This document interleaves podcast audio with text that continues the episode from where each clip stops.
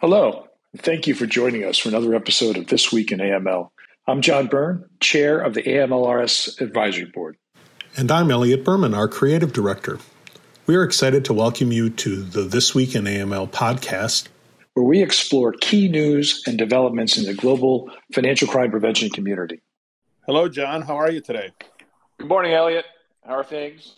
Uh, good. It was uh, so you're here in Milwaukee this week, and we had dinner uh, earlier in the week. Uh, it was nice to see you in person.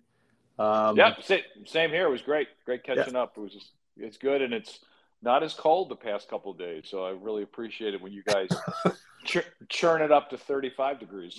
That's true. You can go outside running and not uh, have to put six layers on. So uh, exactly right. Yeah. So this week, while you've been here in Milwaukee and we've been working away, uh, a number of things have come out of uh, both uh, one of the Congress uh, Senate committees and uh, DHS some uh, remarks that have to do with terrorism and particularly uh, how national security and homeland security come together and domestic terrorism and how we can get better. Uh, one was that DHS Secretary Mayorkas gave a speech at the Center for Strategic and International Studies, and the other was that the Senate Homeland Security and Government Affairs Committee uh, issued a long report. It was actually the majority staff.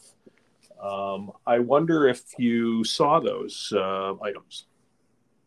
Right. You know, and as we mentioned last week, uh, briefly, we said Homeland Security had issued a, a new bulletin um, that focuses on um, extremism in terms of risk. So yeah, I did I did see that, and I thought it was interesting. I know you looked at what the what the secretary said because Homeland Security is obviously this one of the center points of this, besides obviously FBI and the other law enforcement agencies. But uh, he he did mention a bunch of things in his presentation, and I think one did focus on the issue we continue to grapple with, and that's domestic terrorism. Yes, um, he talked a lot about um, the challenges of the evolution of DHS, which was put in, was formed in the wake of the 9 11 attacks, uh, bringing, as you know, many agencies together uh, that had been um, in other parts of government and expanding certain roles. Uh, he talked a lot about, and I think that that it that it's a good thing to talk about the importance of uh, partnerships, uh, both uh, international partnerships with our allies, uh, as well as partnerships within government and partnerships between government and the private sector. Uh, something you and I have talked about a lot on this podcast and in other venues. Um, and then he talked about, you know, some of the challenges of cyber attacks and the fact that they're borderless, which uh, you and I have also talked about, um, and um, uh, how to uh, manage all of these things on a day to day basis. Right. Yeah. And um, going back to the Senate uh, committee report, it's over the course of several years that they put this together. There's some uh, some criticism in there, but the, there's findings of fact, there's recommendations. It's a close to 130 pages, so there's a lot of good information in there for our community. But a couple of the things that they highlighted in terms of domestic terrorism, no surprise because we've seen this in other um, uh, other data releases before this, and that's that domestic terrorism surpasses international terrorism as the most significant threat, certainly since 2015. Um, white supremacist extremists pose the primary threat. The Homeland Security uh, said that um, data that shows that white supremacists are responsible for 51 out of 169 domestic terrorist attacks from uh, for the past decade, and uh, also that they do focus quite a bit on the inspiration that these terrorists get from social media. So there's a lot in there which isn't directly relevant. It's all relevant to us, but I mean, it's not directly relevant to financial institutions specifically, but I think that's interesting. And series of statements regarding how the agencies respond. And so there is some some criticism. Um, they do acknowledge that DHS in 20, back in 2019 said that white supremacist violence is a major threat, and that was the first time that was identified. Uh, they do talk about, you know, since 9 11, uh, many laws were, were, changed, obviously, to deal with with certain issues. Um, so they, they mentioned that. But they also say that DHS and FBI have not, in their words, fully complied with requirements of federal law to collect and report data on domestic terrorist attacks. Now, again, you and I have no idea whether what's the scope of that, but obviously the, the committee believes that's problematic. Uh, and so you'll see in the recommendations more push toward analyzing and collecting data.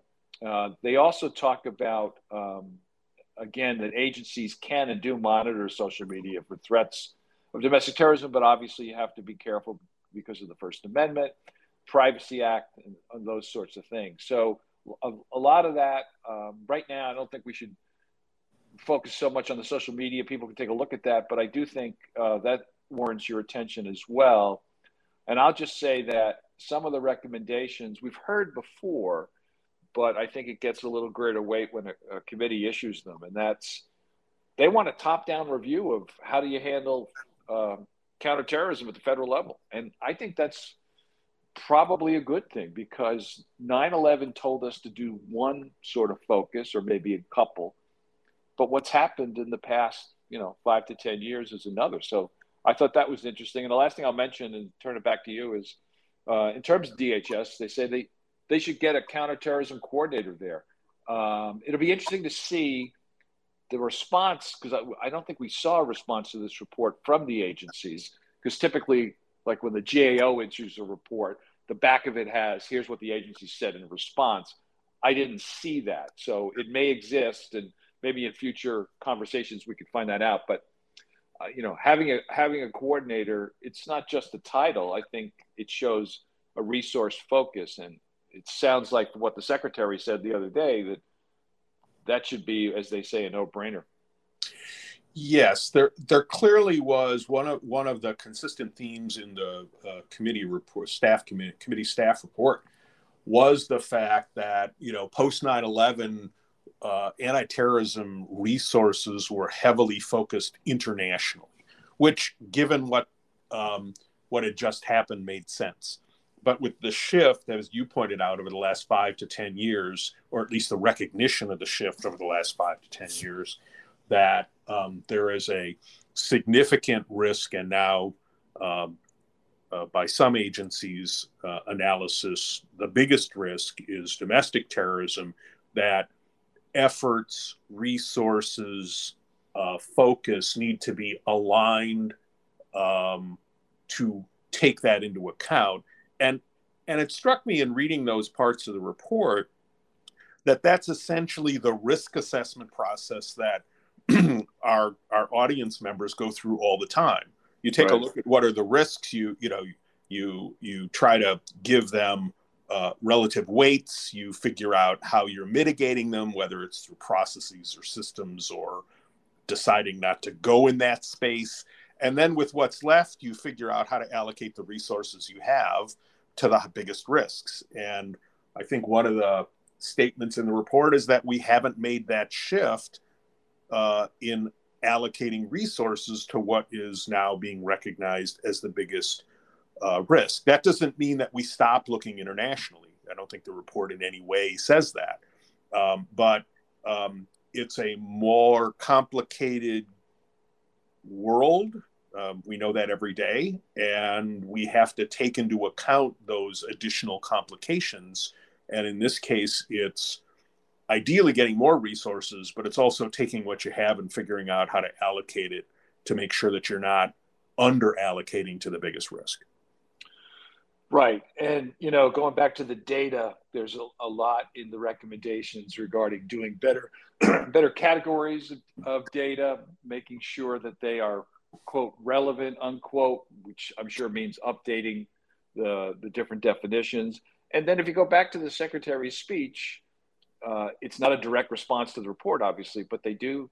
He does mention quite a bit um, that DHS is playing a critical role in terms of counterterrorism, but also working with new technologies, making sure they have the tools they need, but also, as you say, work with the collaborate with the private sector.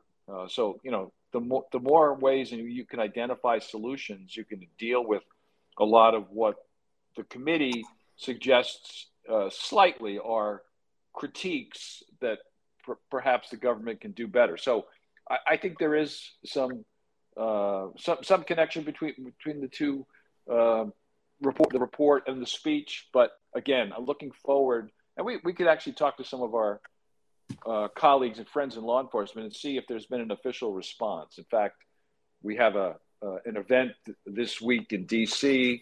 for the local ACAMS chapter where I'll be interviewing uh, Daniel Lindholm from uh, House Financial Services, and um, I'll ask her specifically about this in terms of oversight from from Congress. And so, conversation. we'll let you know what we find out. Um, that sounds good. So, what's uh, what's in the pipeline um, besides our weekly chat? So next week, the fifteenth, um, one o'clock Eastern time, we're going to be doing uh, an interview, a conversation with two investigative journalists on the broad category of corruption, but specifically on some of the uh, both the cases they've worked on, some of the investigations. So I'm, I'm really excited about that. We also have just recently posted an interview I was able to do with Deborah LaPrevotte, former uh, FBI investigator, who um, has done a lot of work in uh, dealing with kleptocracy. So that's also available. And then um, you know, we're as you know because you're you're spearheading it. We're working on our programs for 2023, and um, more to come on that as we identify. We have the topics, identify the panelists, and, and look for that on our website. And John and I will post a um, uh, a new edition of this week in AML next week, and then as we come into the holidays, um, we'll do a couple of archived uh, sessions, and then uh, we'll be uh, back live uh, in January. So one more live one, and then um, and then a couple of um, uh, a couple of uh, archives, and then uh, fresh material in 2023. So John, uh, travel safely back to uh, Washington, and I will talk to you next week. Take care, Elliot. See ya. Bye bye.